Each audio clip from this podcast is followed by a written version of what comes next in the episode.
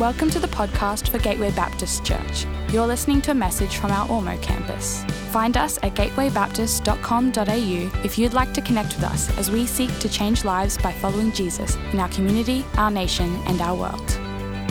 We- We're in a series that, um, that you would realize called Faith at Work. And uh, part of being in that series is we've been looking at what it means for faith to be an active, alive, and, and vibrant part of our lives, so much so that whether we're at work, whether we're at play, wherever we are, that faith is actually working in us and through us. Yes, for our benefit, yes, in the family that we're a part of, but more importantly, in the world around us. And uh, how does that happen and what that's all about? And this morning, we're going to be looking at prayer. And uh, so I kind of, I, I feel like there's a little bit of an angle of this that that God wants me to take with this. So I hope it's, uh, it's going to bless you this morning. Uh, but let's, if you've got your Bible, grab this scripture out. This is our key scripture for today. We're going to work a little bit out of that. That's James 5 and verse 13 to 16. If you've got your Bible, that's great. Otherwise, you will see it on the screen behind me. James 5, it says this Is anyone among you suffering? Let him pray. Is anyone cheerful? Let him sing psalms. Is anyone among you sick? Let him call for the elders of the church and let them pray over him, anointing him with oil in the name of the Lord. And the prayer of faith will save the sick, and the Lord will raise him up. Just let me stop for a minute. The prayer of faith will save the sick. That word save, just before we brush over it, it's actually a word called sozo, which actually doesn't mean save in the sense of being saved and go to heaven. It means actually being made whole. It being made brought into the fullness of all that God created you to be. So the prayer of faith will save the sick, mind, body, soul, and spirit. Saved, and the Lord will raise him up. And if he has committed sins, he will be forgiven. Confess your trespasses to one another and pray for one another that you may be healed. The effective, fervent prayer of a righteous man or woman avails much. Let's just pray.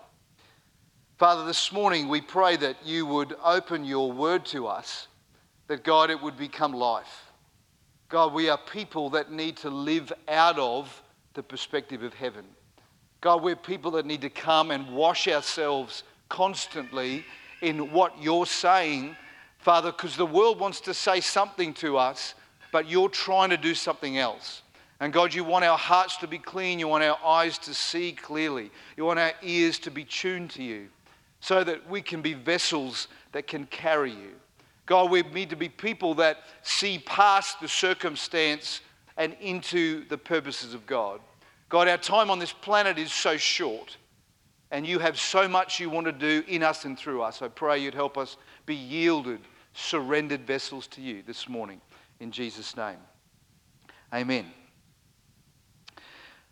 God wants us to see the world through his eyes. If there's one mandate that he's wanting for the church, is that we would be people that walk into the world around us, countercultural people. And what makes us countercultural is we don't get influenced by what we're seeing and hearing. We're not people of the soundbite, but we're people of the download that comes from heaven. We're able to let it change the way we're interpreting the surroundings around us. And that's a constant battle because there's a constant barrage of information and things that are happening to us, and plenty of people that want to give us their advice or their insights. And even if we're not looking for advice or insights, it feels like there's just a pressure that comes from the world constantly to conform. I don't know whether you feel that, but it is. And it's not, it's in the subtle things, it's in just the way we, we want to interpret life. I had a young adult in my office in the last couple of weeks, and she was on her placement as part of the last year of uni. And in that last year, this final placement is often when the students get the chance to put their foot forward really well in where they're getting placed in, hopefully offered a job, oftentimes to be staying on where they are. And placement, she was doing her placement in a hospital. What happened one day in the hospital, though, she was distracted as she was putting, she was working in a, in a particular ward where uh, one of the children, uh, this was a two and a half year old, but they had a mindset of a four month old baby. So, large, very strong body, but, but not, not a strong mind, was putting this child away in the cot where they were and got distracted for a minute, the child leapt out of the cot and landed on their head on the floor. This is not a good thing. Not a good thing for the child. The child worked was fine. They did all the tests and all that's well. But as a placement student, yes, it rattled her, but she failed her placement. In fact, the very next day she was brought in before the people and they said, Look, we're sorry, but we know it's an error, but we can't have that. And so we're asking you to pack your things now and leave. And so that was another week early before the placement finishes. Now you can look at that and say, well, she's a young girl, she'll get over it, she'll move through it. And that's true. But it was a very difficult thing in her life at that moment. I was praying for her. And as I was praying for her, I felt the Lord give me this phrase. I'd never heard this phrase before, but it said this Only when you enter into the mind of Christ will you see in the Spirit. Only when you enter into the mind of Christ will you see in the Spirit? She was asking me the question, what is God doing in the midst of this? I didn't mean to do it. It was a mistake. It was an error. But I feel like I was going into this like this was my future and it's all gone. They didn't even want to know me. in fact, her, her, her CV she'd put in only a couple of days before. There's no chance she's going to get that job uh, in human terms. Only when you enter into the mind of Christ can you see in the Spirit. And as I was praying for her afterwards through that phrase, I, be, I, began to see something that God was at work. That yes, it was an error, but God was going to turn everything that seemed bad into good. There was another pathway that He had her on. And if he could, she could just open her eyes so that she could see something different. About a week later, I was sitting in my uncle's funeral. And uh, he was a beloved uncle. He was the, he was the guy that our you know, he's the fun guy. He was the guy that I grew up with as a young man. Our families would holiday together all the time. Uh, he was the guy that he'd let you punch you in the stomach because he had, had a firm stomach. He was an ex police officer that went into the ministry and planted churches and did a whole bunch of things. And he was just, he was just the guy that loved God, loved life. And everywhere we went, he was always the guy doing something funny. There was always a saying when Uncle Ivan was there, there was blood on the floor. And that, always, that was quite significant because it normally was true. I was sitting in his funeral and we were singing all the old songs and I was, you know, we were crying the, crying the tears and smiling and doing all the things you do as you're grieving and thinking about a life well lived. And I thought for a minute, you know, we're sitting here and it's a sad moment, but actually, through the mind of Christ, this is a new birth. If I was to speak to Uncle Ivan right then, and say, How do you feel about coming back and doing it all again? He'd say, Not on your life. Not where I am. Where I am right now, there's a whole new place I want to stay. I'm loving where I am. Can you see that even death through the eyes of Christ looks different? Can you see? The mind of Christ, when you're inside the mind of Christ and you start to look at things, you actually start to reinterpret them because they become redeemed. They become new. They become, in other words, as I'm, as I'm crying the tears for my uncle, what I really should be doing is celebrating his new birth because that's where he is. See, the mind of Christ is different. We'll look back on death differently to how we look forward to it. Don't you think? And it's hard to grasp And we sit here and we go, yeah, that's all very good. But, but see, that's our struggle, isn't it? Because everything we're going into or we see, we're seeing it through the prison of our human understanding. And the human understanding makes us feel a certain way and look a certain way and think a certain way. And all of that keeps us from seeing the mind of Christ, which actually wants to pour into us a whole different perspective. God is wanting His church to be people that can reinterpret the world around them, can actually see it through a different set of eyes. And prayer is a big part of that. Prayer is a big part of what actually turns our inner world and our eyes into what God's doing and enables us to walk a different kind of walk. Prayer is more than just asking God for things.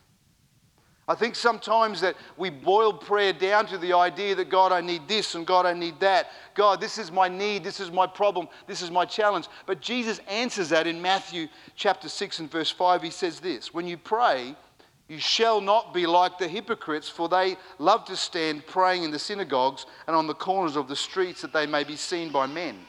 Assuredly, I say to you, they have their reward. But when you pray, go into your room And when you've shut your door, pray to your Father who sees in secret.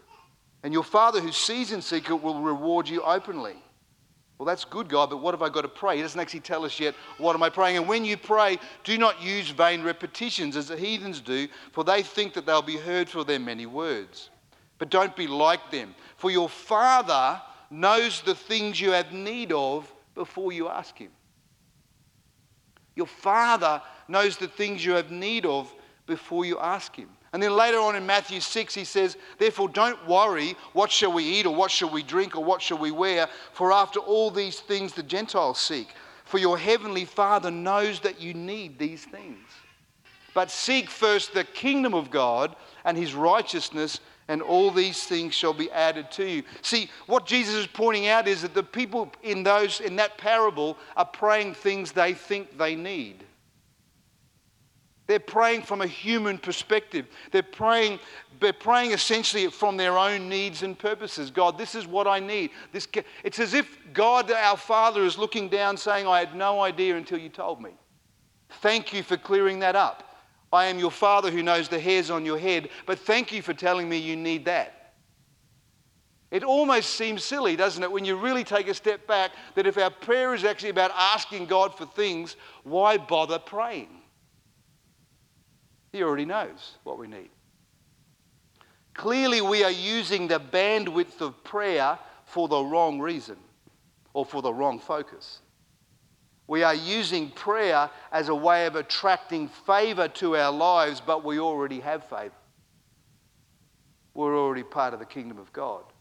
I can't ask God for more favor, He's given it all to me. You've already got as much favor as you're ever going to need right now. It's all over you. It drips all over you because He loves you and He's a good Father and He's with you and His promises are yea and amen. And there's just nothing that He won't already have done for you. He's already sent His Son, He's already redeemed your life, He's already given you a future and a hope. There's, you're dripping in blessing.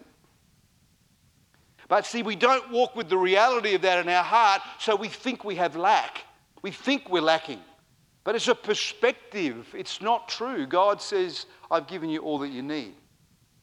It seems humanly right, but that's not the conversation with God that He wants to have with you, and it's not what prayer is designed for. So it's a great question this morning is what is prayer designed for? What are we meant to use prayer for? How is the effective, fervent prayer of a righteous man availing? How does it work? Why are we still asked to pray? And what is the focus of our prayer? I think to answer that, we've actually got to take a step back. Just take a step back from need, take a step back from prayer, take a step back from the practice of Christian whatever. Just leave it all there for a minute and let's go back to before the beginning of time. Just think about how God has set this world up for a minute. Just come on a bit of a story journey with me. Right back before God even said, Let there be light, there was, there was angels in heaven, and one of them was called Lucifer. He was the archangel that was responsible for worship in the heaven. He sat at the right hand of God. He was actually one that would actually take the worship of heaven and direct it towards the Father. But something in his heart decided that all this worship, all of this focus, all this attention on God Himself was all a bit too much, and some of it needed to come his way. It says in Ezekiel 28, describing Lucifer, Your heart was lifted up because of your beauty. You corrupted your wisdom for the sake of your splendor. You left your inner world because of your outer world. Your outer world, you wanted to look like you were the big guy in town, but you left your wisdom to do it. Isaiah 14 said, speaking about Lucifer, For you have said in your heart, I will ascend into heaven. I will exalt my throne above the stars of God. I will sit on the mount of the congregation, on the farthest sides of the north. I will ascend above the heights of the clouds. I will be like the Most High. And so God boots Lucifer out of heaven. Him and a third of the angels are gone. And they come and they sit on this rock called earth but then God comes to earth and cleans up the earth, makes it all beautiful, and sticks you and I in the middle of it. And he gives humankind a real commission in Genesis 1. He says, Be fruitful and multiply and fill the earth and subdue it. have dominion over the fish of the sea, the birds of the air, and every living thing that moves on the earth. So God kicks Lucifer out of heaven. He's now roaming the earth, and God chooses the earth to stick you and I on. We're in the middle of a cosmic war, and we didn't even know it. Lucifer hates God, and God can't have Lucifer in the presence of his holiness. So now we're in the middle of the battle. And even after humankind falls, we're fast forward this story a little bit, God still doesn't relent on leaving us in the middle. In Genesis 3, he's speaking to the devil, he's speaking to the serpent, and he makes this promise to the serpent I will put enmity between you and the woman, between your seed and her seed. He shall bruise your head, and you shall bruise his heel. In other words, if I break it down into the Aussie, the Aussie vernacular, God is saying, Devil, you tried to spoil heaven, but you couldn't. Now, I've, now you're trying to spoil the earth, but here's my promise to you the very thing you're trying to spoil is going to kick you in the head. That's what it says. So God has put humankind in the middle of a cosmic battle and said it's humankind that's actually going to come and destroy the enemy. So we've got two cross purposes here. Just think about it for a minute. The devil is trying to do everything he can to ruin this earth, to make the world look and feel like his world selfish, self centered, full of itself, full of its splendor, preoccupied with its own needs, totally self absorbed. Does that sound anything like the system of the world you're in now? The author of that system has been here for thousands of years putting it all together. Now you're in the middle of that, you're humankind. And we're coming to God now, and God's on a completely different agenda to that. And so God has made a promise to the devil and said, Humanity is going to kick you in the head. And the reason why he can make that statement so clearly is because God himself is going to join humanity, although back then no one knew it. Remember, God's plan before the foundation of the world that Jesus was going to come to the cross. In other words, God was going to leave heaven, become human, and walk amongst men. God knew it. And so he said to the devil, I'm cursing you. I'm going to curse you because I'm not just leaving these guys to do the battle. I'm going to leave heaven. I'm going to put on human flesh. I'm going to walk through this earth. I'm going to redeem this group to me and I'm going to show them how to kick you in the head. I'm going to teach them. I'm going to show them. And so Jesus comes to the earth and he modeled it beautifully. The disciples are watching Jesus walk through the earth, and there's demons flying out there, there's sickness flying out over there, people are getting healed, miracles are happening, people are getting raised from the dead. Everything that could possibly be against the kingdom of, of heaven that's trying to take down the kingdom of heaven, Jesus is kicking it out. He even said, the Pharisees came to him and said, Well, what power do you think I use? He said, Well, it can't be the power of the devil. Why would the devil cast out the devil? And if, it, if it's not the devil, then God is in your midst. The power of the kingdom is at hand, he said. The kingdom of heaven is here. I'm showing you what it looks like. And the disciples are like, This is amazing. What is the key, Jesus, to this power you have? And Jesus says, Well, it's my prayer life. Now, he didn't say it quite that clearly. He said, Well, I don't do anything that I didn't see my Father do. In other words, Jesus is going somewhere, watching what his Father does, hearing what his Father is saying, and coming and doing it in the world. Going back to that place and hearing what his Father is saying, hearing what his Father wants him to do, and coming and doing it in the world. That's what Jesus is doing. And they go, Wow, teach us how to pray. Now, remember, these guys grew up in a prayer culture. So they knew what prayer is. They were, they were Jews. They, Jews pray every single minute of the day. They're praying it every week. There's a Sabbath, there's a feast, there's a something. There's, they're going to the temple three times a day, folks. They're still doing it today in Jerusalem. These guys know what prayer is. When they, someone says prayer, it's not foreign to them, but they've never seen this kind of stuff come out of the prayer closet. This guy's different. And whatever he's doing when he goes to pray, it's changing stuff. I'd like to pray like you. So they say in Matthew 6, teach us to pray. And he says, okay, I will. He says, Our Father art in heaven, hallowed be thy name. And he takes you through the Lord's Prayer as a template for how to pray. Sitting in the middle of that is the centerpiece of the prayer that says, Thy kingdom come, thy will be done on earth as it is in heaven.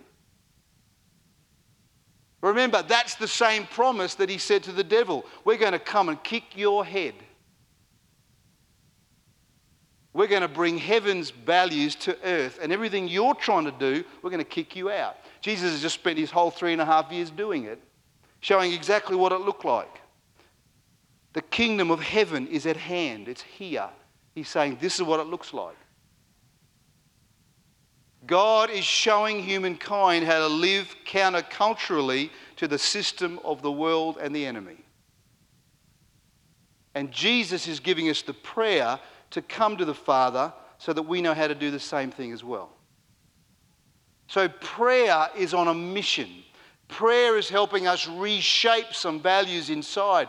Prayer is actually us getting hold of the mind of the Father so that when we get in touch with circumstances and things around us, we're entering the mind of Christ so that we can see in the Spirit.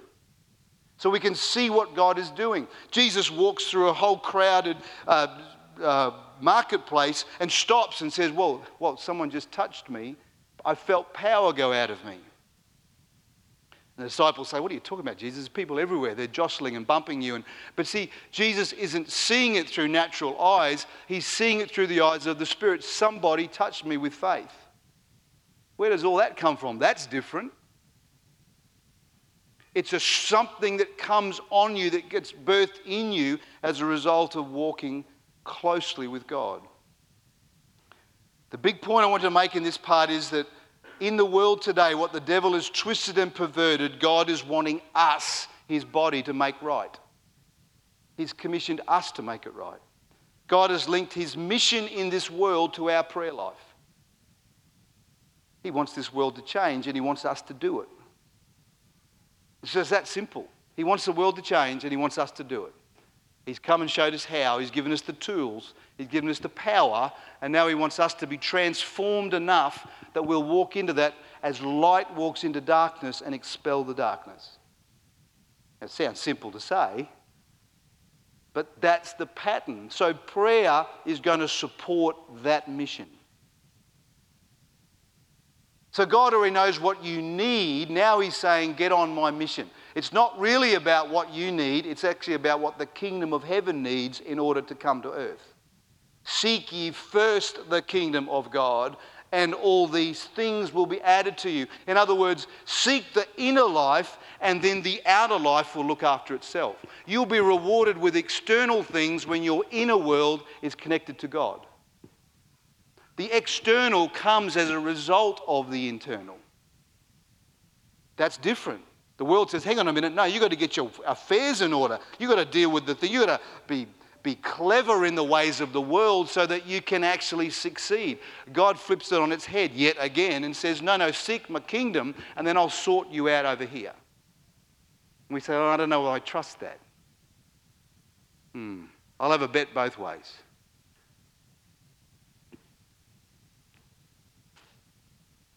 If ever there was any doubt, turn with me to Ephesians 3. Paul's talking to the Ephesians. And he says this. He's talking about the gospel before that. And he says, To me, so Paul speaking, who am less than the least of all the saints, this grace was given that I should preach among the Gentiles the unsearchable riches of Christ, and to make all see what is the fellowship of the mystery, which from the beginning of the ages has been hidden in God, who created all things through Jesus Christ.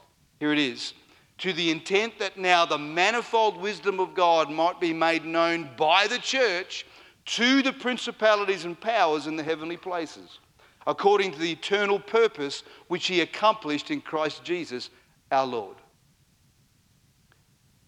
That's the mission, right there.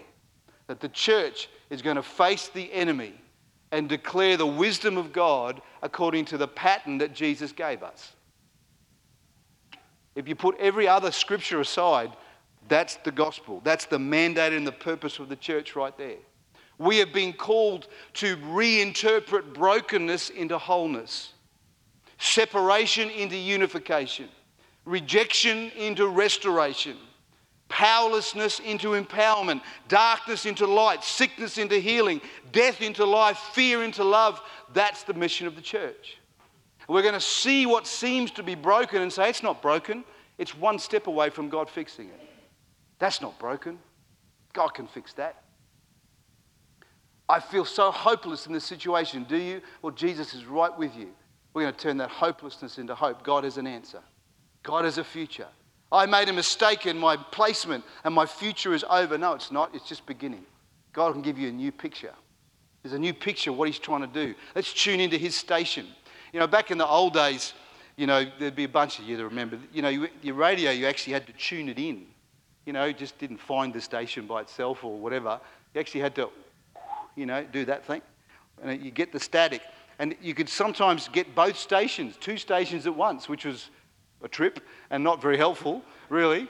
But you could, if you could tune it in, you could get it so it was clear. And I'd always be that one, just want to get it a bit, bit better. You know how you kind of get, oh, I can get that a bit better. Then it just drop out of the station. You have to put it back on. That's like us with God. It's like we're, there's static on the line, but if we just keep tuning that dial, we can hear Him.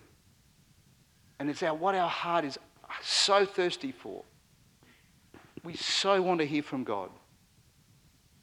Our blind spot is that we can't reinterpret what we think we're seeing ourselves. We're seeing something, we've got, a, we've got an interpretation or a perception that's trying to tell us what it means inside, but we can't quite see it. And our blind spot is we've, been, we've got the world that's been speaking to us so strongly, and the Spirit of God that's trying to break through into that. And so we come to God because we don't know what else to do, and we just basically want to boss God around. God, do this, God, do that. God, I need this, God, I need that. This person's in need. Would you do that? Would you do this? It's like we're wanting to move God like a chess piece. God's saying, No, no, no, no, no. I'm already moving. Get with me, move with me. I already know the needs. I'm already walking amongst people. Flow with me. Flow with me. He wants effective, fervent prayer. God is firstly shaping something in us. Let me just give you two things that I think will help us with our prayer life. Some practical things that you'll be able to do that I think will be able to shape how you go about praying from this point in. It's all found in Romans 8. Romans 8 and verse 14. Just jump to that scripture with me.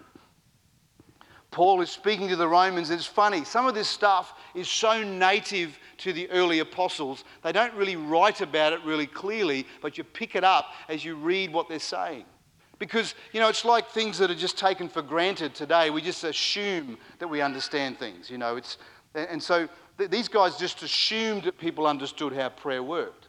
Today, we're looking for the key to prayer. You've got to pluck it out, something sometimes when it's positioned in the scripture or, or a body of text. It says in Romans 8, verse 14, For as many as are led by the Spirit of God, for as many as led by the Spirit of God.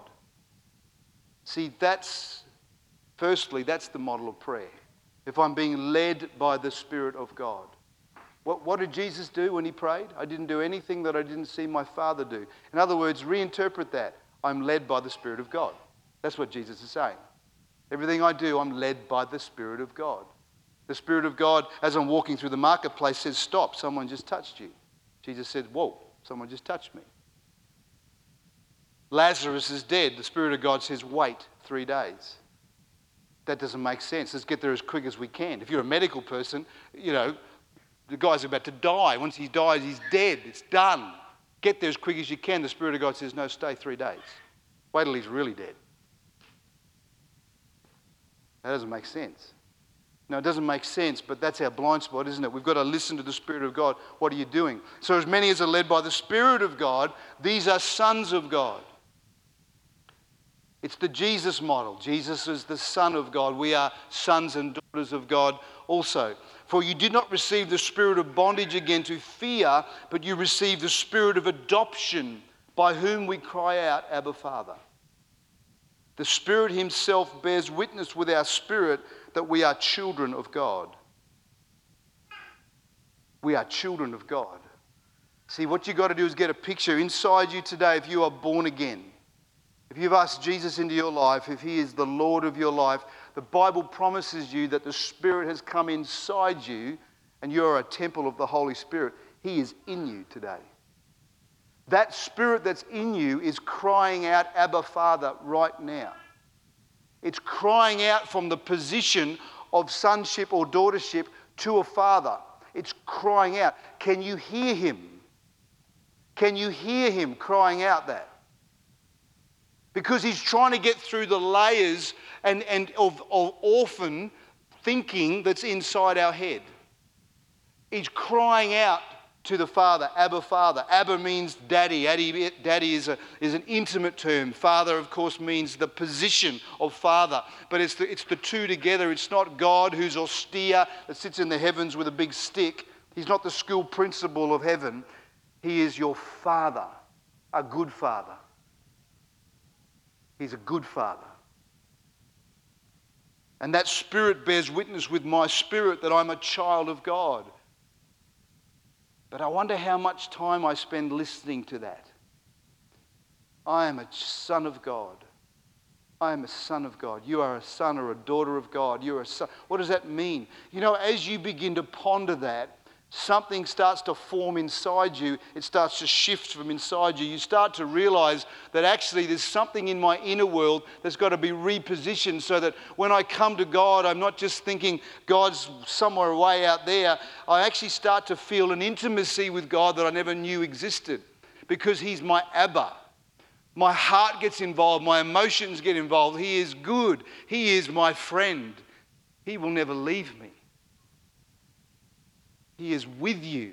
He is with me. The realization of our Father, it's why that's the first thing that Jesus put in the prayer. He said, Well, this is how you pray, our Father. Notice he didn't say your Father, he didn't say my Father. He said our Father. In other words, he's the same Father that Jesus has got. He's on the same footing with the Father as you are with the Father. That'll, that messes with your head. You've got just as much right in the presence of the Father as Jesus has in the presence of the Father. And if that's, a, if that's a challenging feeling for you, it's because we haven't spent enough time listening to the Spirit who's crying out, Abba, Father. He's already, he's trying to get you comfortable with that idea. He's doing everything he can to get you comfortable with that idea. It's why the prodigal son proverb is such a fant- parable, is such a fantastic parable. It resonates with us. There's this son who thinks he's okay without the father, does a whole bunch of things, and realizes he's really not that okay without the father. And then the Bible says he comes to himself. And the time that he comes to himself is when he's contemplating the father. And what is it that he's contemplating? He's contemplating the faithfulness of the father. He thinks, hang on a minute, my dad is that faithful that even the servants get on better than I do. He's thinking about the character of the Father, the goodness of the Father, the, the, the, the, faithfulness of the Father. And as he's thinking about that, he's going, hang on a minute, what am I doing here? At least if I go back and become a slave, I'm going to get fed better. So he's starting to contemplate the Father's faithfulness, but as he does, something's starting to get healed. Now, it's the wrong footing. He's still thinking like an orphan. He's still outside the family. He's still not really on the right channel. He hasn't quite tuned in on the radio, but it's getting closer. And so he starts to move towards home. And as he moves towards home, the father moves towards him. And the father meets his orphan spirit with the spirit of sonship and says, Here is my robe and here is my ring. Now put it on. You are welcome in my home. And that's why the Spirit of God is crying out, Abba, Father, because He's trying to get you to believe it.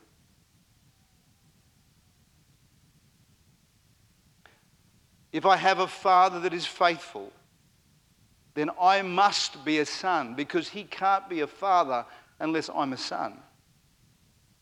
What makes him father is the fact he's got someone to be father to. Yeah? I've got to be a son. So, what kind of son am I? How accepted am I? How much do I belong? These degrees of understanding come by listening to the Spirit in times of prayer. God will reveal to you where you fit with Him. And you won't be praying from the position of outside anymore. You'll be praying from the position of inside because God repositions your inner world. And that's what the human heart's longing for. I don't need a laundry list of wants and desires for God. What I need is a renovation of my heart that takes me into a place of intimacy. And, and then I can see Him and I can worship Him and I can enjoy Him. Yes, I can pour out my heart to Him. Yes, I can talk to Him about the things, but He already knows what I need. But as I'm doing that, the Spirit of God is trying to show me a new way. He's already for me, He's already for you.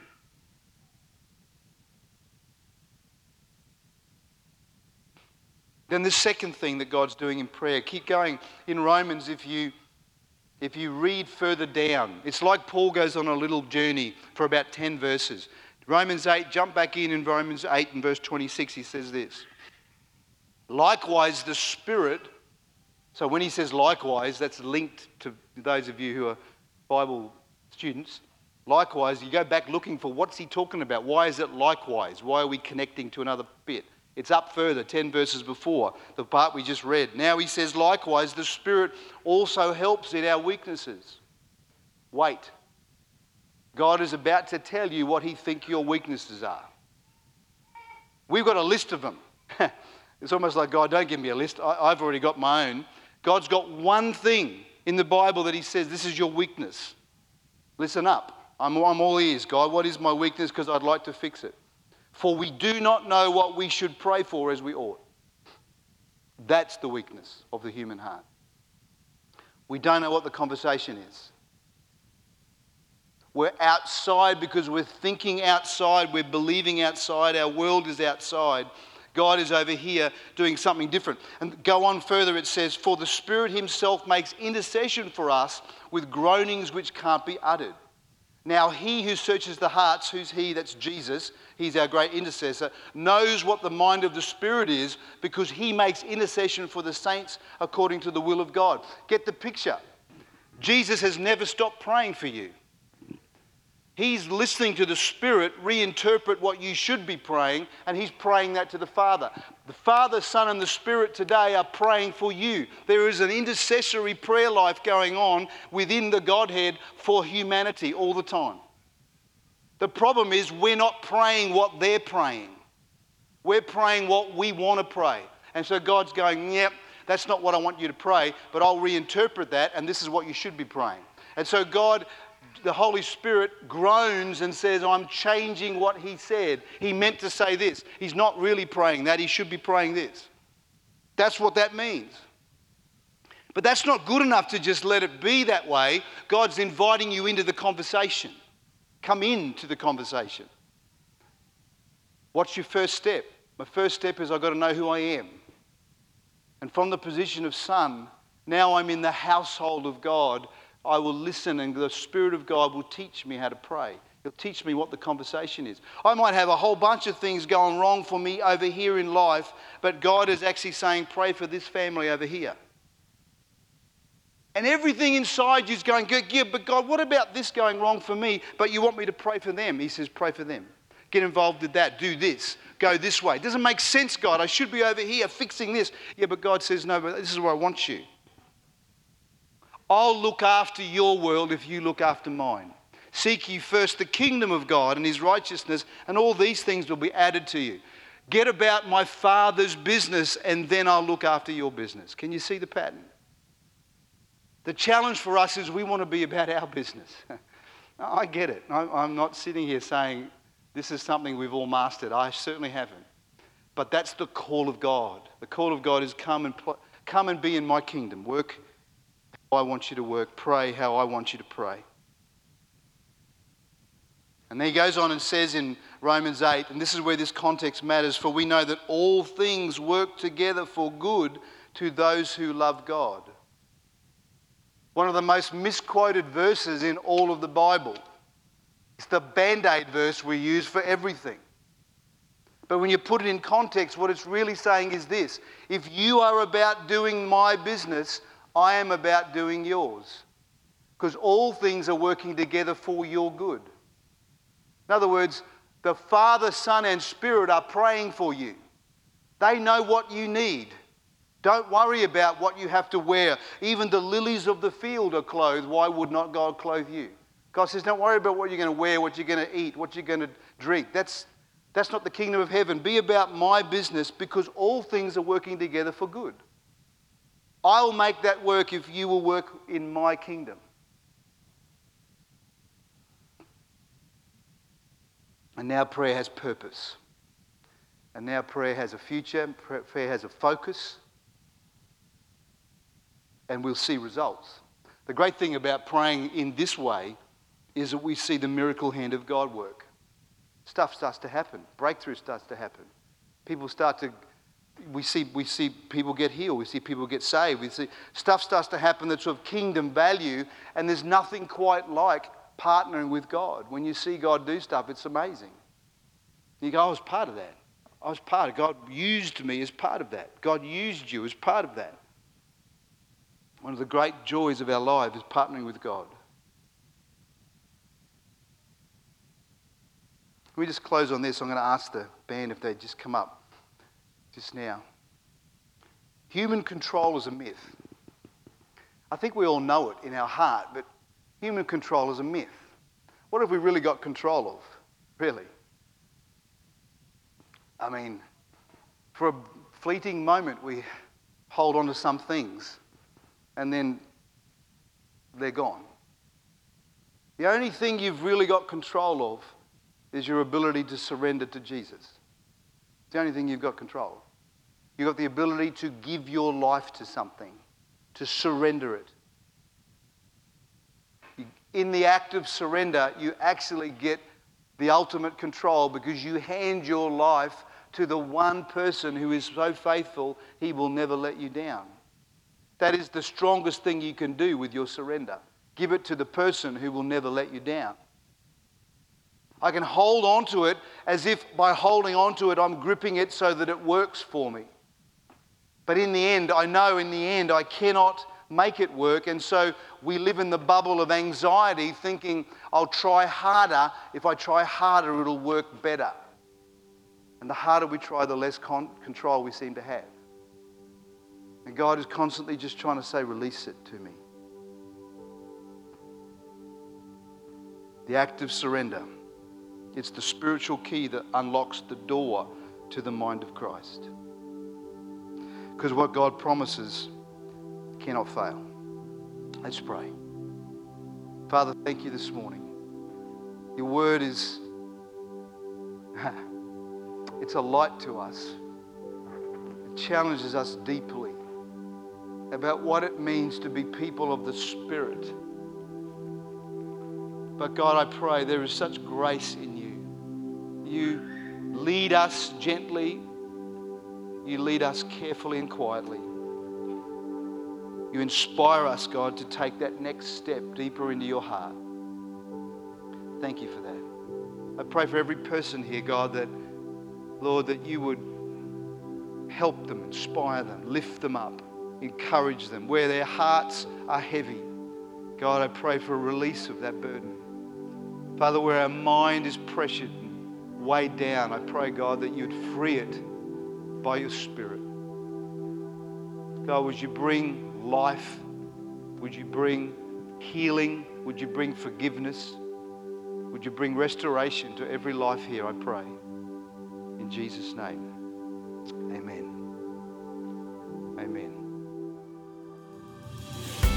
We hope you've been blessed by this message. We are a growing family and would love to see you at one of our Sunday services because everyone who comes through our doors is welcome. You can find out more about our community and our locations at gatewaybaptist.com.au.